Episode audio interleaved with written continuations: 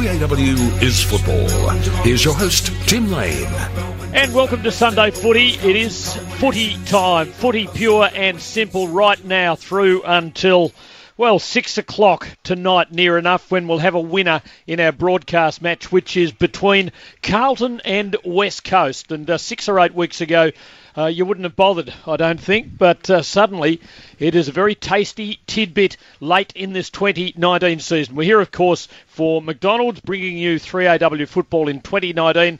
And uh, a reminder: 24 chicken McNuggets available for five uh, for 9.95, and that offer available at Macca's after 10:30 a.m. Carlton v West Coast at 3:20. The game at the MCG, the early match, well developed, getting close to half time and Collingwood in control over Gold Coast after conceding the first couple of goals. Minor scare for Magpie fans, but they're in front by 28 points right now. The round will conclude with a big game at the Gabba between Brisbane and the Western Bulldogs. The Dogs are still in the mix, but uh, they're going to have to win that game today, I would think, to stay any sort of live chance for a place in the finals. The usual Sunday team, Mick Warner and uh, Richo, happy with the Tigers last night?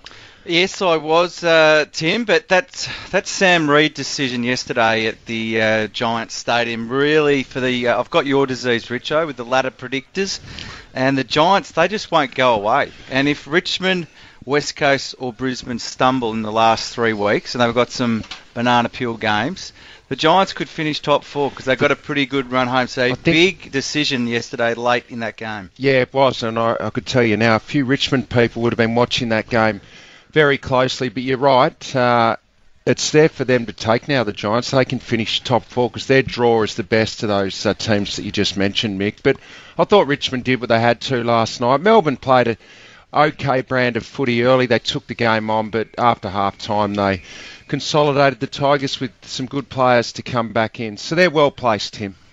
We'll talk about that contentious moment. I just want to get to uh, Lingy and um, the Blues. I mean, this is a very big game for them, Lingy. If they win this, would it just about nail the coaching job down for David Teague? Uh, it's a really good question, Tim, and uh, and good afternoon to you and to all of our listeners. Uh, we're watching Carlton play Collingwood out in the uh, in the VFL curtain raiser here, and it'd be hard to go past David Teague if they keep this sort of form up and keep winning. But I don't know. I this is not breaking news. This is not a scoop or anything like that. I just heard from a very good source uh, which confirmed what my feeling was from a couple of weeks ago that Michael Voss is number one in the queue for the Carlton job. And I would assume that's provided Alastair Clarkson doesn't do a huge about face, and no doubt he will stick with his word and stick with the Hawks. But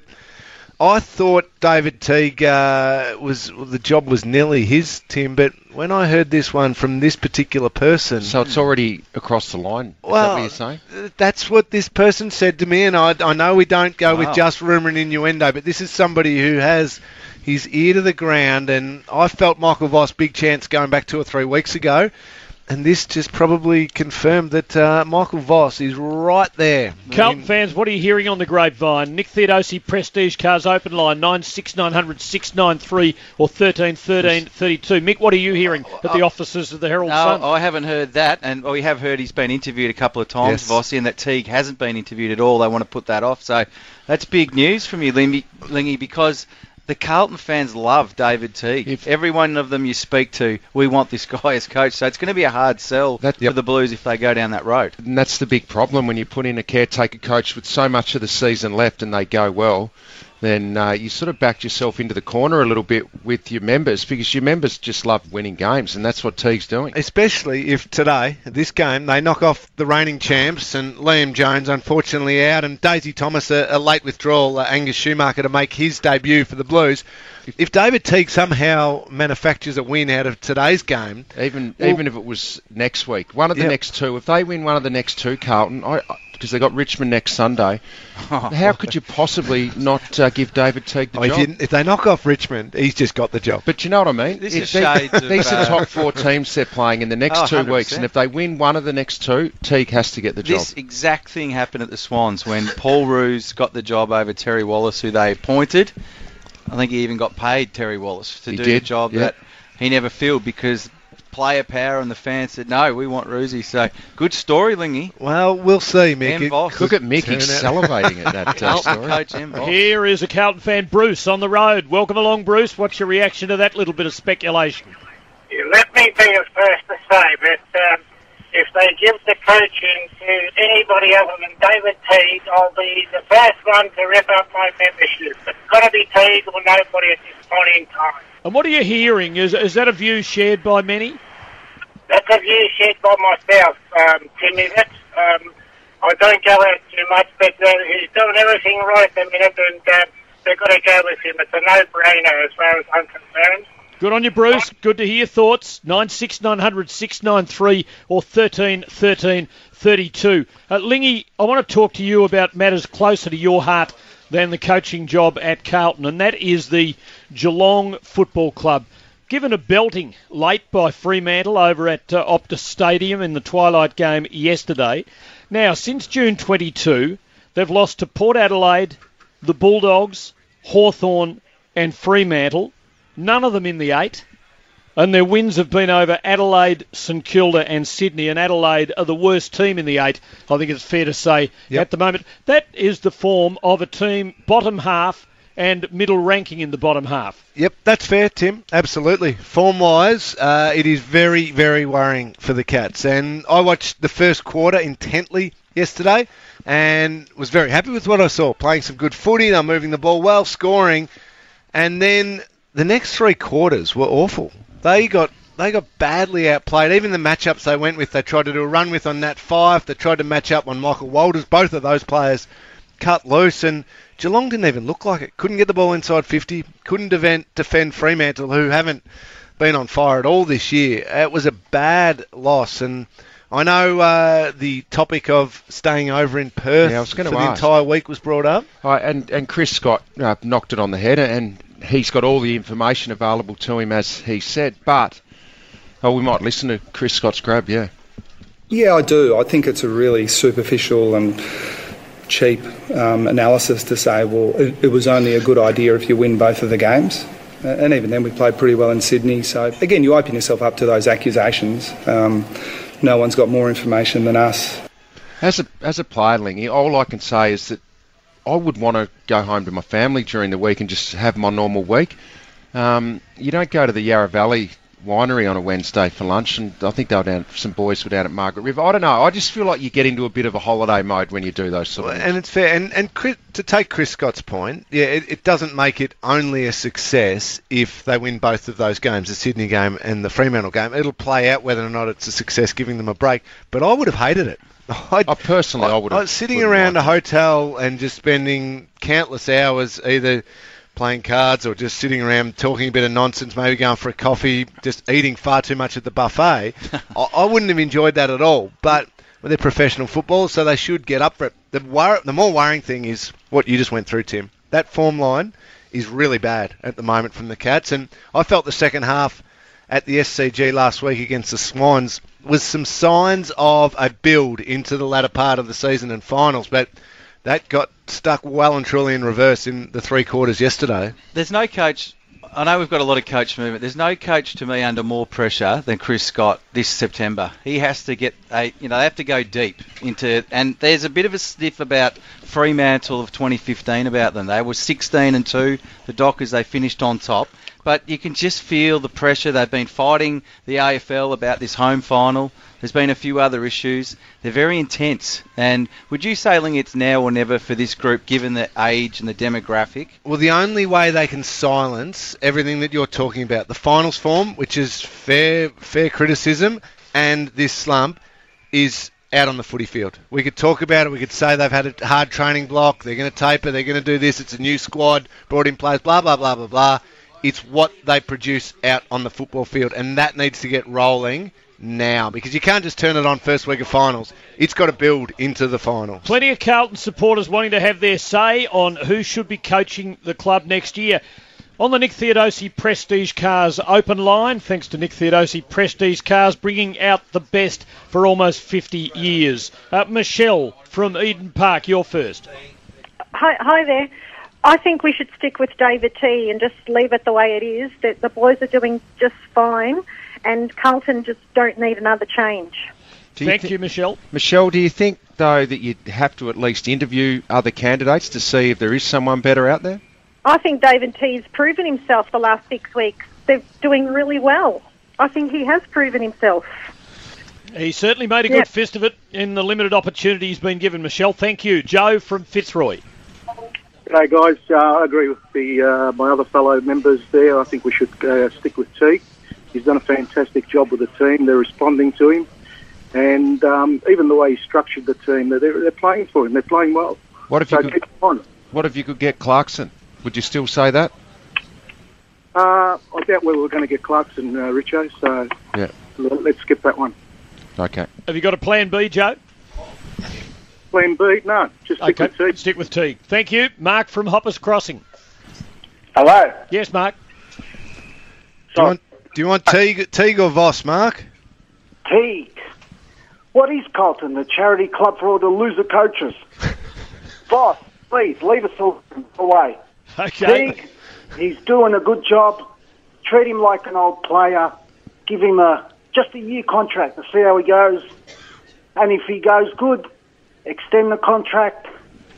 Carlton has done three big mistakes. Do not do mistake number four. Unless you get a big fish like Clarkson, it's a different story. Mark, thank you for that. Tracy from Bentley, what about you? Uh, definitely want to keep Teague and get rid of Mark LoGiudice and Chris Judd off the board. Okay. Righto. Uh, R- Lingy, if, this is a big story, mate, because there will be riots if David Teague doesn't get this job. well, if- Uh, if it, particularly if it's Michael Voss, who, let's face it, he failed at Brisbane. Yep. He has gone to Port Adelaide and worked on his coaching, but to pick him over Teague will be very hard sell for Carlton. And this is very enlightening, isn't it, to hear the number of callers calling in, and it is unanimous. They mm. want David Teague. They don't want someone else. And I mean, Clarkson's a different kettle of fish. They could change their mind 6.30 tonight if they get hammered, but This has happened before in, in history, as you said with Paul Roos. It happened at Richmond with, with Jeff Gieschen. And the members, they want their say and they want their man. Let's get to Michael from Godford before a break. Godford? Never heard of it. Where, where's that, Michael? No, Gosford, it's on the Central Coast. in New South Wales. Yeah, that's right, uh, on the Central Coast. So I just want to quickly talk about the, my ladder predictor. I did about three weeks ago. Some interesting points. I've got Port Adelaide and Adelaide missing out. I've got Brisbane top two on percentages, and I've got Richmond missing missing the top four by percentages. And uh, it- it's also, also interesting that it's um, Geelong play Richmond uh, first week of the finals, first versus fourth that they're going to have a lot of that conjecture in regards to whether or not uh, Geelong's going to play at the MCG or their home ground at GMMBH. Yeah, well, that's a point, but Chris Scott probably needs to be concentrating more on Geelong finishing one or two and having a home ground advantage option Yeah, no, uh, than actually where it should happen. And uh, you, ca- you can't assume anything at the moment because no, they're not and, safe. and I'm fine with a little bit of debate through the middle of the season. You know, home final should be played, but the reality is, you're playing Richmond or Collingwood in a fi- big final like that, and Geelong finish higher the ladder. It's it's at the MCG. So I think the mindset's got to be wherever it is, you just got to expect to turn up and play your best and win the game. Don't worry about where it is. mark or free kick to Sam Reid that wasn't paid could have huge ramifications because the Giants remain in the race for the top four. Um, had they lost that match, their chances would just about be gone. They have Hawthorn and the Western Bulldogs both at home, and their only road trip is to the Gold Coast. So they're almost. Well, they're, they're a lock to win those Yep. three games and finish 15 and 7 the Dogs is not a given. and they have a very good percentage. Uh, Richmond, on the other hand, a game ahead of them, uh, a vastly inferior percentage, have Carlton, West Coast, and Brisbane, and uh, they've got to win all three, Richo. Yeah, no, they do. I think the Giants, that was huge yesterday. And absolutely huge result for them. In fact, the last two weeks where they've scraped across the line. Was that a howler decision? I, I felt like he had enough of the ball for a mark. And and if he didn't have And enough he- of the ball to mark it, if he didn't, he was pulled down. his wasn't he? arm was pulled down. It had to be a mark or then a free kick, and I agree uh, uh, with John Longmire on that. If it was in the first quarter, do you reckon he'd pay it? Yeah. Yes. I, it just, well, I felt it should have been you- paid regardless. your It's- instinct was he clamped that ball. He had enough of it, and his arm was reefed down. The AFL were very quick to come out with a view of the Scott Thompson Oscar McInerney incident at the Gabba. That was what two weeks ago. Yep. And they declared that a, an umpiring error. Uh, they haven't been so quick to respond. We did seek a reaction. We uh, asked for Hayden Kennedy, the umpires coach.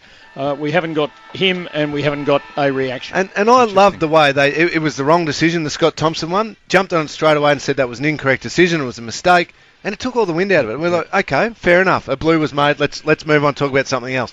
Right now, I don't know if that Sam Reid one was a mark, it was a free kick, or it was play on. I'd like some Well, it's just, clarification. It's just as big a decision as the Scott Thompson one. In fact, it's a lot bigger because of the ramifications of the finals on that. So I don't know why they don't come out and tell us if it was right or wrong. And you know what, Tim? Just looking at your ladder that you have done there, you've done your own predictor.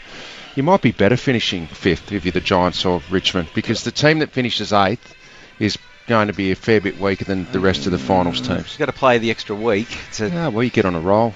I reckon, given Richmond's record at the MCG, finishing fourth and taking on the Cats at the G, it's probably You wouldn't not complain. a bad result. You'd take that. Take a break, and uh, as we go to the break, let's hear John Longmire on that mark or free kick not paid Sydney's way in the last seconds of the game at Giant Stadium last night. Back with more shortly. Yeah, look, I don't know. I don't know whether Reedy got grabbed in the in the marking contest or not. Who knows?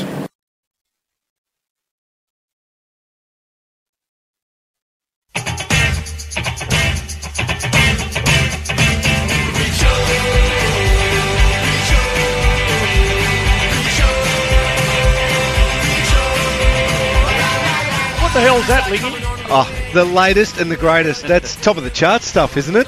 That's uh, Picket Palace? That's Picket Palace. Remember the Anthony McDonald Tip and Woody song, which went viral about a month ago. They've gone the biggest of the big now. This is the their- Richo man. This is their new single. Tim. How does, how does Rex feel about this? I mean, he was the original and the best. he was. No, their boys did a, a good job. It was very uh, humbling that they uh, wrote a song about me. You were playing tambourine in it or something like that? Played a bit of tambourine. Lingy. Yeah, okay. Could It's you about- keep the beat? Not really.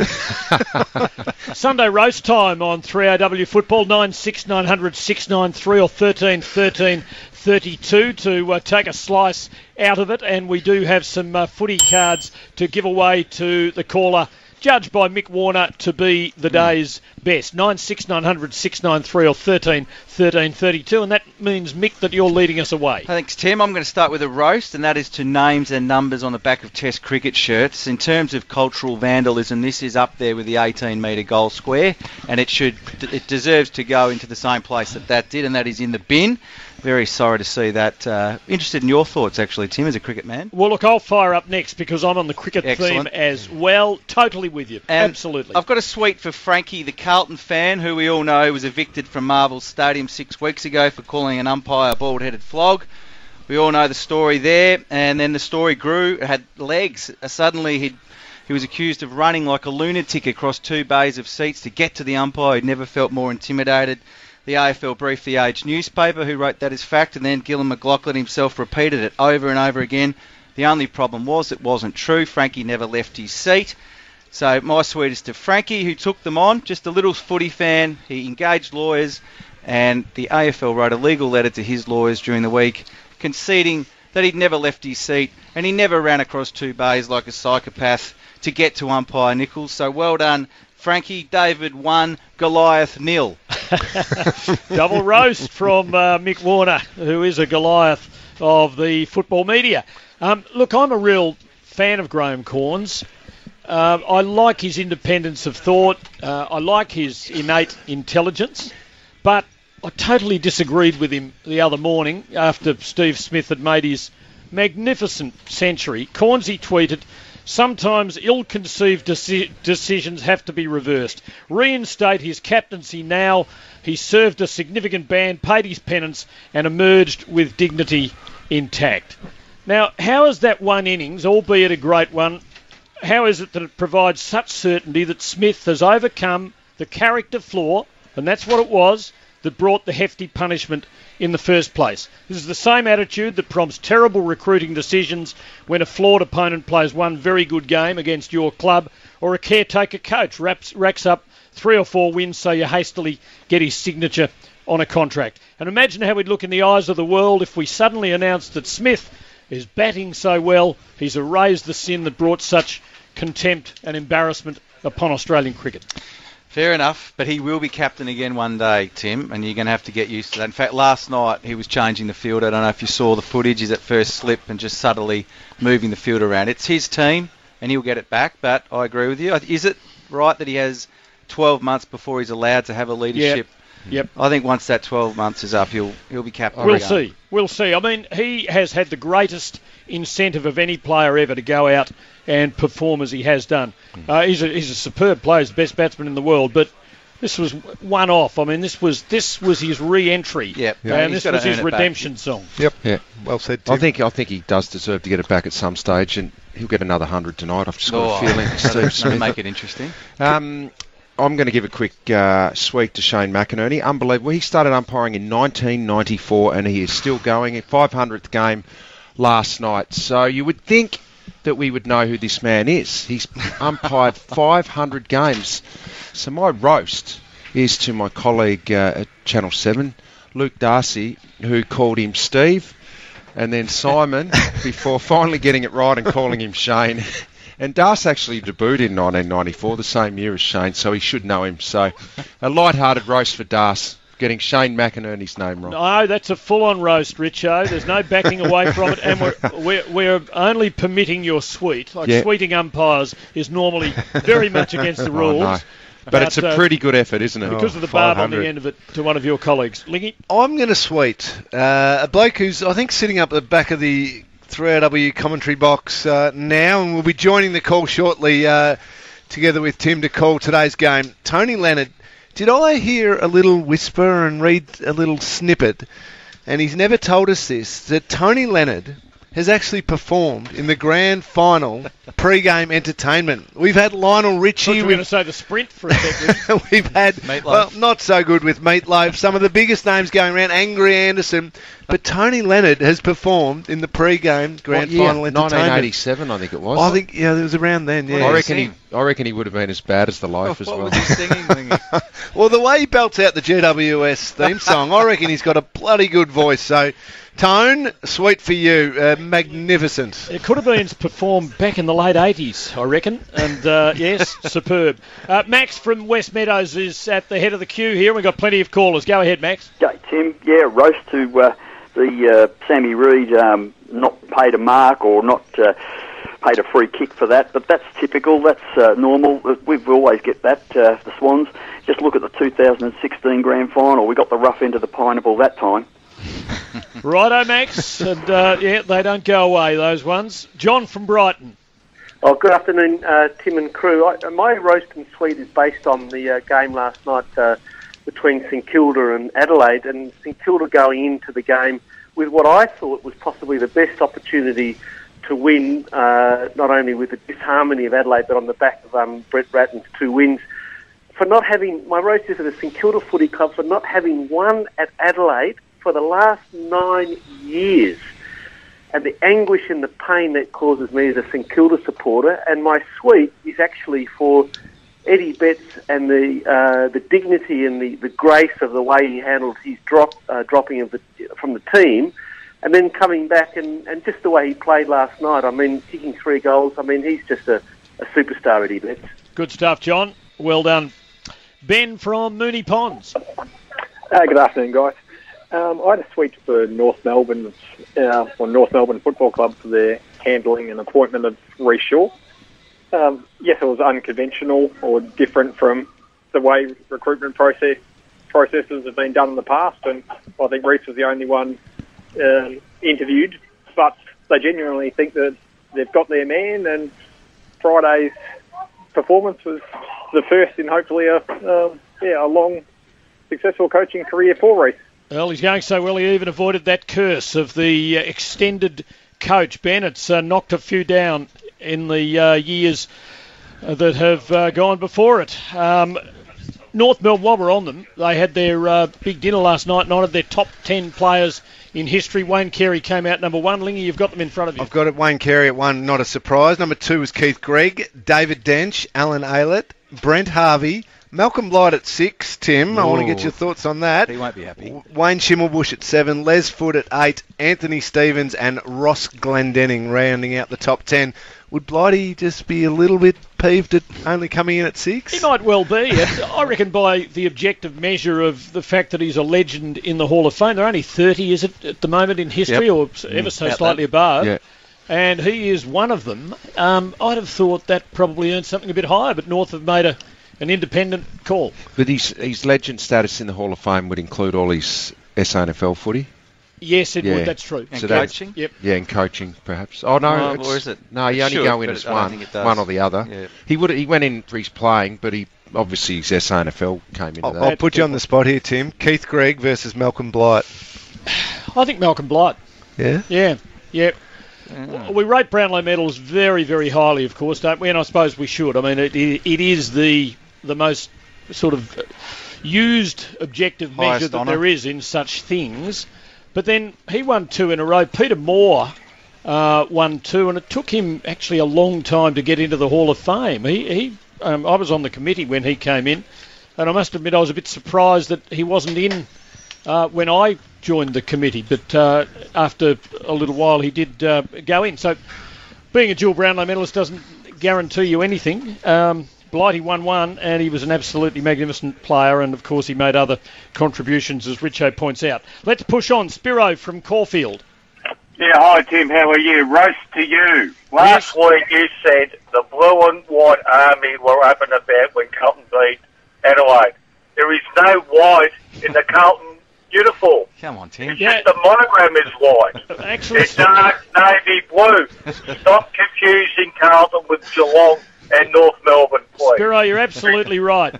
It was one of those things. I just looked around and I could see blue and white everywhere, and the words tripped off the tongue. But uh, you've got me on that. Can't argue.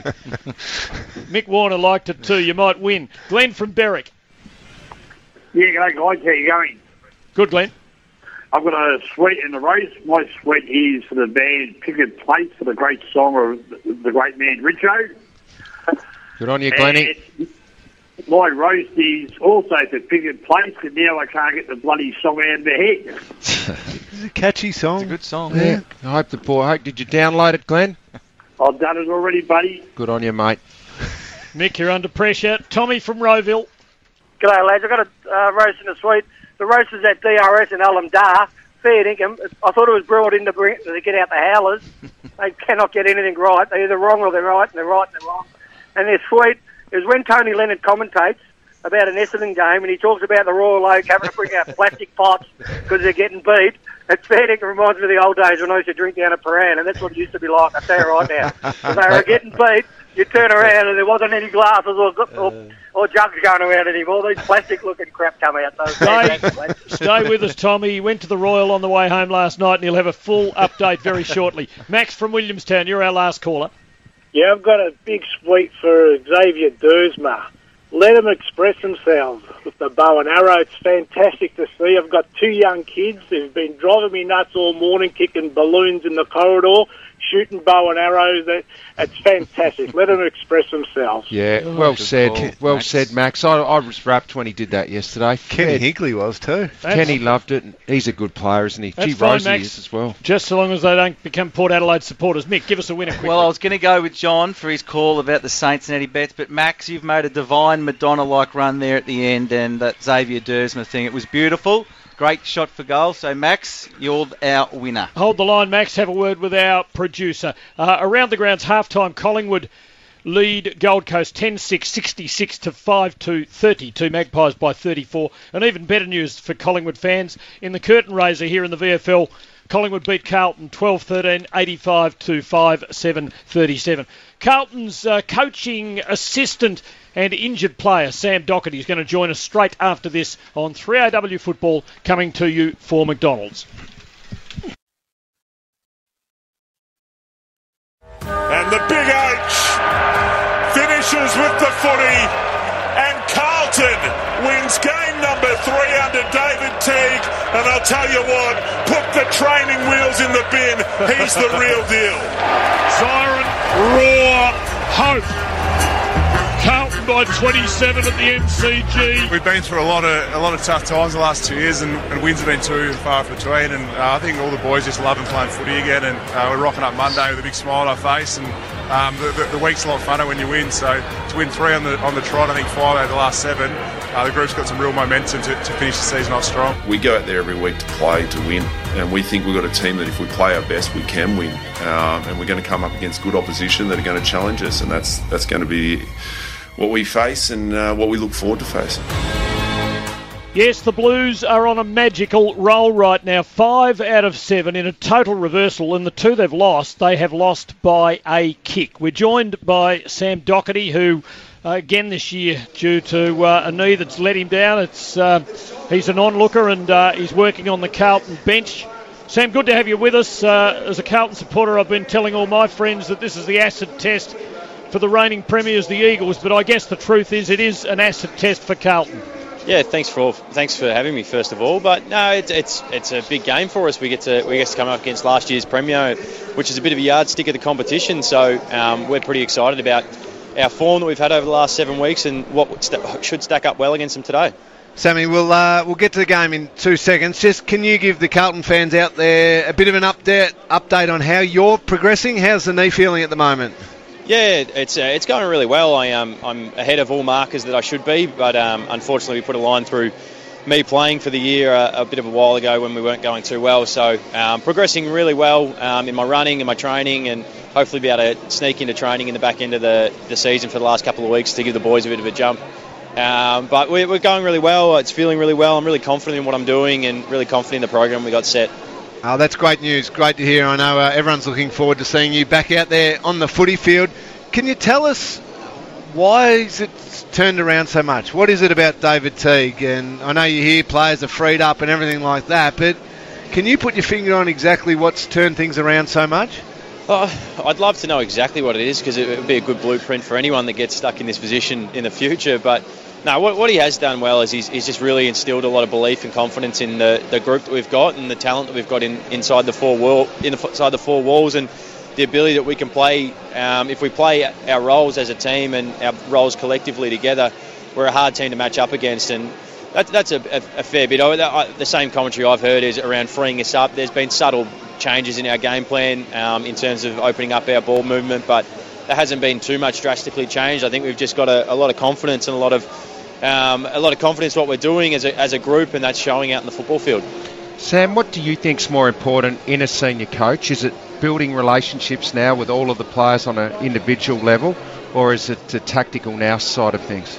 Uh, I, I, think today's footy is going towards, uh, it's probably part of the generation that's coming through, and I don't even know if I'm part of that, but um, the, the, relationship piece is a, is a massive thing in today's footy in terms of ability to not only sort of get to know your players, but allow your staff to work really well, and that's probably where the football is progressing at the moment. You, you still do have to have a good tactical nous for the game, but I feel like most people that get into the position of near senior coaching have that um, in spades. So um, the, the, the, thing that sets the, the really good ones apart is their ability to, to, to, build really good relationships with their players and, and understand how to get the best out of each one of them. And do you see David Teague being that person, a, a good relationship builder? Yeah, yeah, he's been, and, and that's probably been well documented in, inside the in the media through basically anyone that comes out of our footy club at the moment. He's he's, he's done a really good job as a, as an assistant beforehand, taking over, and he, to be honest, he hasn't changed one bit from the start of the year to now. So, sort of still talks, still feels like you're talking to your assistant, but that's because he's he's been able to keep his uh, personality the exact same, which is which is his character, and he, he's doing a really good job. And um, I've got to pump him. I've got to stop pumping him up too much because he's too close to me at the moment. So, no, he's going really well. Just one on the game today. Liam Jones out. He's a big out. He, he helps you keep that structure in your defence, and you're going up against probably the best one-two punch in the comp today. How do you restructure things with Jones out? Yeah, obviously that it's pretty tragic what's happened with Jones's family. So um, we're, we're all in behind him. But um, today, the sad thing about footy, it does roll on, and he wasn't able to, to come to the game today. But we've um, we're, we're really confident in our back line at the moment. We, Weeders has been in unbelievable form for the whole year, so that sort of just he just rolls over and he'll take one of them. I won't, I won't give it away on air who he's going to take. But then we've uh, we got we got Hugh Goddard. So in, in the in the tragic events what's happened, it, it does present an opportunity for Hugh to come back in after the fracture in his cheekbone, so he didn't get a good run at it last time. So he comes in today and he'll take one of the tools, and we've got uh, Lachie Plowman who's been playing a, a, sort of tall and small role throughout the year. So that's that's probably our th- three tools, and then obviously with the with the late change, we've got Shuey's come in for Daisy. So um, his ability, he's got the same ability as player, a bit of a tall and small. So we've got, we've got a few options to see what works and what matchups fall our way. Sam, not to knock Brendan Bolton, but uh, a lot of the older guys appear to really have uh, lifted uh, since the since David took over. Mark Murphy and Simpson and Dale Thomas talk of another contract cruiser. Um, can you talk to us a bit about that? Yeah, I think a, a few of them have more just been positional changes more than anything. I think Sim, Sim, Simo and Daisy were, were playing reasonable footy under under Bolts and, and more or less just the, the form lines have continued to go up and down throughout the year through them. But but there's been a, a big stru- a structural change in terms of uh, Murph and Ed Curnow both going and, and playing mostly on ball. So um, you put someone in the centre of the ground, two really good midfielders. They're obviously their numbers is, is going to go up. So that's been one of the changes that's been made. Um, we've run less guys through the middle of the ground, and um, Murph and Ed are two of our fitter players in the team. So um, they've gone in there and um, sort of helped us structure up a little bit more and, and be a bit more competitive around the ball, which is which has gone a good stead to get us the ball going forward in our way and been able to lock it in our half. Injured Blue Sam Docherty is our guest on 3AW Football Preview. We're half an hour from the first bounce at Marvel Stadium. The Blues going in against the reigning premiers, the Eagles. Uh, Levi Casboult seemed to uh, find some confidence playing down the back a few weeks ago uh, Sam, you, you wouldn't throw him back again today against those tall Eagle forwards? I read an article that um, they're calling him the unicorn, the, the ability to play all three positions. Uh, well, we've got that ability to change things up, whatever we need to do in the game. He'll, he'll play his normal role that he's been playing the last few weeks, which he's done really well as, that, that second ruck and forward. But again, if, if things don't work out the way we want in the back line, we've always got him with the ability to play in the back line now to go straight back down there and swap things around. So um, he's, he is. He's, he's very handy having a team because you can put him anywhere. And to be honest, this year, everywhere we put him, he's just done his role unbelievably well. So um, full confidence that whatever we do with him throughout the day, he'll uh, he'll get it done. Sitting on the bench, you've had a pretty good chance to appraise Sam Walsh in his debut season. We actually had Port Adelaide here yesterday, and uh, we saw Connor Rozee over in Adelaide. They're mounting a case that uh, he will be the, the better of these brilliant two first year players, but uh, some some insights on Sam as you've got to know him both as a young bloke and a footballer. Yeah, well, Walsh he's, he's had an unbelievable year. I don't think I've seen any first year do what he's done throughout the year, and that's not um, being disrespectful towards any of the other first years out there, but his ability to, to stay consistent through the year, having done that in, in seasons, is extremely hard, and to come out and do that straight off the bat is is unbelievably well. But the thing that sort of I've sort of noticed with him, and it, it was from day one, his training habits and his ability to prepare himself and work as hard as he can off the field really puts him in good stead for on game day. So he probably trains harder than what he actually plays. So um, when he comes out here, he's probably finding it a bit easier than what he does at training. But no, he's a he's an unbelievable talent. He's an unbelievable kid. He's got leadership traits going um, as well. So complete package, and I'm, I'm bloody glad, glad we picked him at pick one. I'll tell you that much. Yeah, he's certainly having an amazing season. You're right, Sam. Uh, with your role, given uh, you are uh, coaching on the boundary and uh, and taking part in that coaching while you're doing your recovery. Do you get involved in any of the uh, off-field list management type uh, decisions as well as as captain? Uh, you know, you hear the reports around Steve Coniglio and that. Do you have any say there and uh, try and push the club in a certain direction? No, not really. To be honest, we, we sort of we, we chat to the list managers and stuff just normally as, as most players would do, trying to find more out off them about what we're trying to do than anything else. But Nah, from a, from a point of view, I, I, I really trust that our, our, guys that we've got in that space, Mick Agresta and, and Steve Silvagni, that they've got the, the best intentions and, and the great understanding of where our football club is at and what needs we need on our list, and I just back them in to get the job done. And, and that's that's part of in terms of uh, if you link it back to a footy terminology, it's that's their role to play on in this footy club, and my role is more of the footballing and the people that we've got at the club. So, um, full confidence that they'll be able to make the right decisions moving forward. Well, we better let you get away. Sam, just a final one. I mean, you are stepping up to the top of the class today, uh, playing the, the Premiers, and uh, they are a, a, unique team with those powerful forwards and uh, a very capable midfield, of course. Carlton fans driving to the ground. What uh, What are they entitled to uh, hope for today? Oh, we just want to put a, have a really good pressure game. So our ability to put them under the pump and um, shut down their uncontested game. Um, I think anyone that's watched them through the throughout the year is if they get marks and they, they're allowed to chip the ball around and play their way, then they play well. But our ability to get into a contested game, pressure game of football would, um, would suit us a hell of a lot better. And if we can do that and, and leave that ball in our in our front half for most of the game, that should go a long way to winning the game.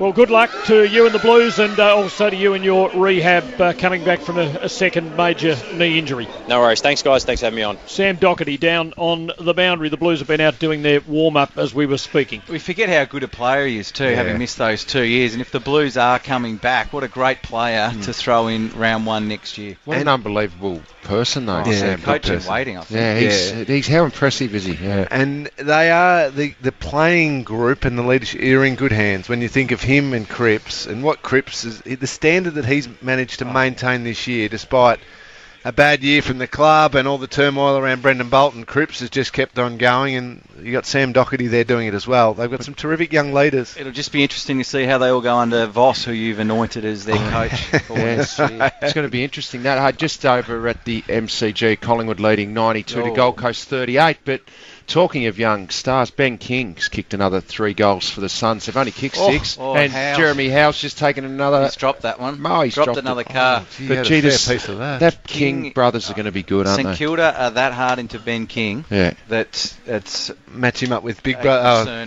twin Coast. brother Max. That's uh, the worry, isn't it? Yeah. Just to follow up uh, our fairly unanimous uh, bunch of phone calls about David Teague, text from a friend of ours, Richo, who we work with at Seven, who's a Carlton man. If they can't get Clarko and they give it to Voss, I'll rip up my membership. So there's a fair bit of feeling that oh, yeah. they want David Teague with it. Don't use microwaves at Carlton. We're slow cookers, a genuine quality cooking. Well, you did say we know what you're cooking ten years ago, so it is a slow cook, Tim. We'll hey, I've got I've got an updated uh, pointy end of the season ladder. I think I might have introduced this Saturday last mm. weekend. This is the ladder based on performance since round 12. So the second half of the season, which I believe is the true ladder. I'm not sure I want to hear it, Tim. And Carlton and West Coast are playing today for a place in the top four.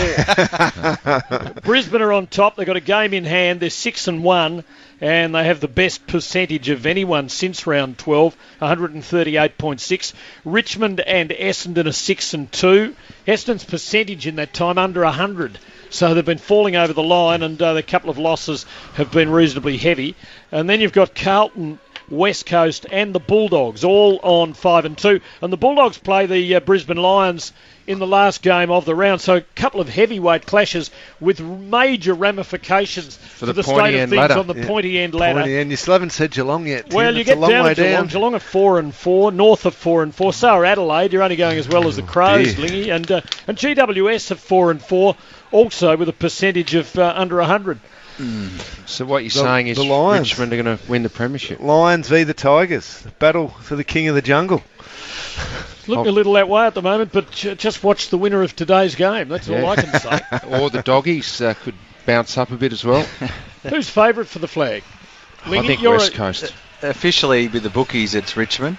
Yeah, three dollars. I think West Coast should be favourites. It's feeling like it's Richmond West Coast at the moment. Uh, On form, the where the home finals probably will land, uh, and that's riding all the way through to the grand final. And we've already touched Geelong. Have got to get their act together. I think the Giants are dangerous, but not. Uh, they don't seem to put it all together. And but the the the one that's still sitting there is the Brisbane Lions, and the unknown of how are they going to handle finals. It's been so long but they might not care. They might just throw caution to the wind, and like Richmond did, and like the Western Bulldogs did in 2017 and 2016, they might just turn it on in finals. That's Yeah. the unknown of this season. Yeah, absolutely. There's a big game. I mean, if West Coast win today, and you think that they should on on uh, the capacity that they have, um, there's a game in two weeks at the MCG, Richmond and West Coast, and that's going to s- tell us a fair bit, I think, isn't it?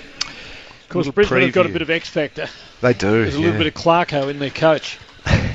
Hasn't So he done go. a good job? Has isn't he proved? You get that ro- you get that perfect appointment as your coach, Yeah. Oh. and things just fall into line beautifully. Well, Sam Docherty just talked about relationships and you, you know the coach having to build them with all the players. I heard that on a Tuesday, Chris Fagan every week rings every single player on the list and has a chat to That's them. incredible. So not just his top few No, or no, his AFL ev- players. Every player on the list. Well, there's also a bit of Leigh Matthews in him as well, Tim, because we hear that Leigh and Chris have a you know chat every now and then. Bris- Leigh's on the board.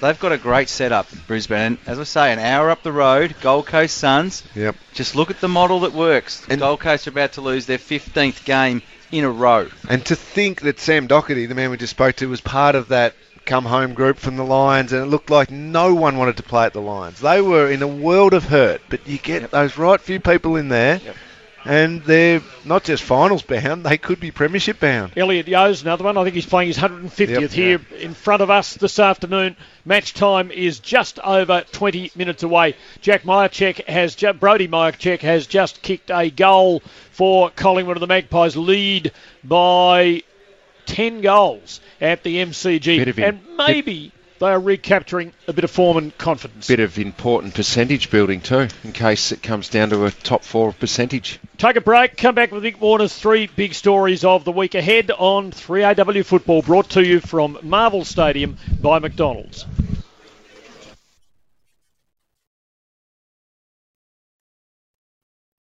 Eventually, Yeo gets clear. He drives it long and he kicks an absolutely stunning goal. Yeo running back onto it inside 50. He taps it to his own advantage and now go and get it and goal. Fantastic play, Elliot Yeo. Play, they didn't mind it. Yeo! God, what a mark there by Yeo. He has got potential superstar written all over him. Darling crumbs a pack. The goal unguarded. He sits it up for Yippee Yo! Elliot Yeo playing his 150th game today. I would think reasonably even, evenly divided between West Coast and uh, Brisbane, where he actually started his career, but playing fine footy for the West Coast Eagles right now. Well, it's been an eventful pre-match so far. Lingy has told us uh, who he believes will be coaching Carlton next year. Uh, we've had a call from Carlton, and they've told us that uh, their debutant today is uh, named Shoemaker not Schumacher or Schumacher, uh, but Shoemaker, as in the old Australian jockey of many years ago, Mel Shoemaker. And I've been giving my colleagues a little lesson in racing history, which I'm ill equipped for. But uh, Mel Shoemaker got rubbed out for 10 years for pulling the leg of a rival jockey in an AJC derby, I think back in 1961 it might have been.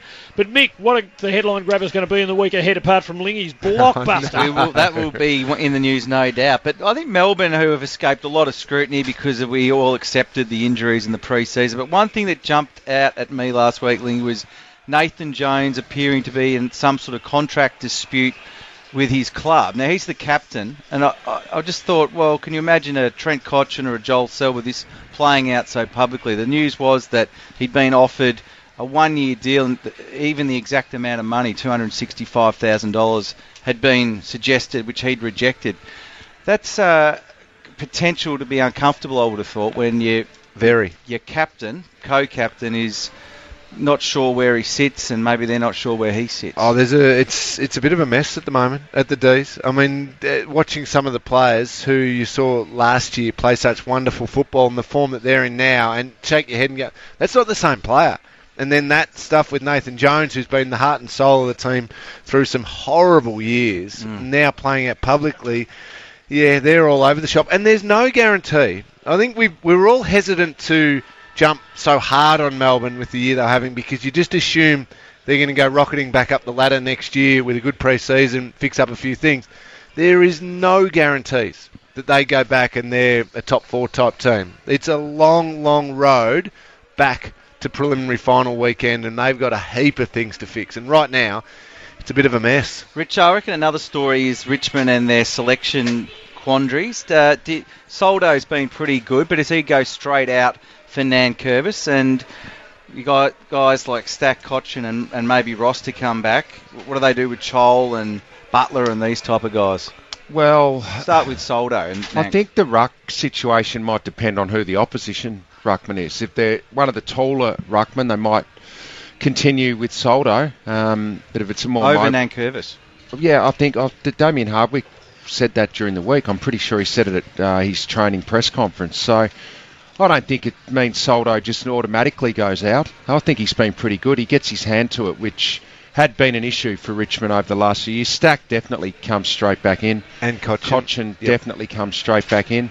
And I know that they really rate Jack Ross, who played five games earlier in the year. He's a pure ball winner in the middle of the ground, can win clearances, and he's hard. So he may be a chance to come in as well.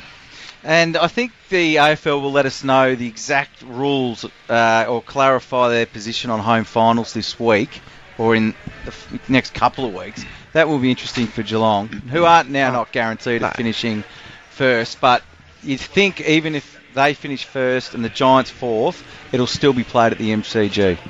And if that's the case, they've just got to get on with beating whoever they're playing, wherever they're playing, and uh, ultimately, ultimately, if you're going to win the whole thing, you've got to win at the MCG. So there's no point uh, stressing about all those things you can't control. Get on I with it. find it staggering, though, that they wouldn't play the Giants at uh, Geelong.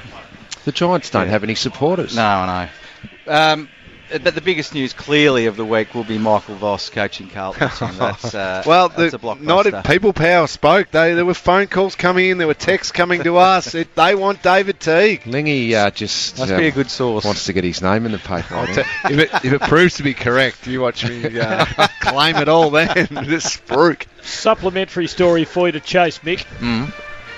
Do the football department at the AFL believe it was the correct decision at Giants Stadium in the last minute last night or not? Because we're still in the dark. Well, going by their form, they will tell us tomorrow, won't they? Why not today? Wow, Sunday. That was Yeah, a, it's football season. had Footy's to- played on Sunday. had to be a free kick or mark to Sam Reid. It couldn't be neither. I have, have Agree. sorted one thing out for you. I said uh, thought Elliot Yeo's games were reasonably evenly divided between West Coast and Brisbane. Yes, 27 games with Brisbane and 122 with West Coast for 149. We Oh, that- absolutely nailed that one. That makes us feel better, Tim. To know that even you can make a mistake, we can get on with it now and uh, not worry about all the mistakes we make. And the big tone's about to wander in, and we'll be able to find out exactly what year he uh, sang at the grand final. And Big what Tone. song? I would Maybe love, get him to belt it out for us. I'd us. love to know what he sings.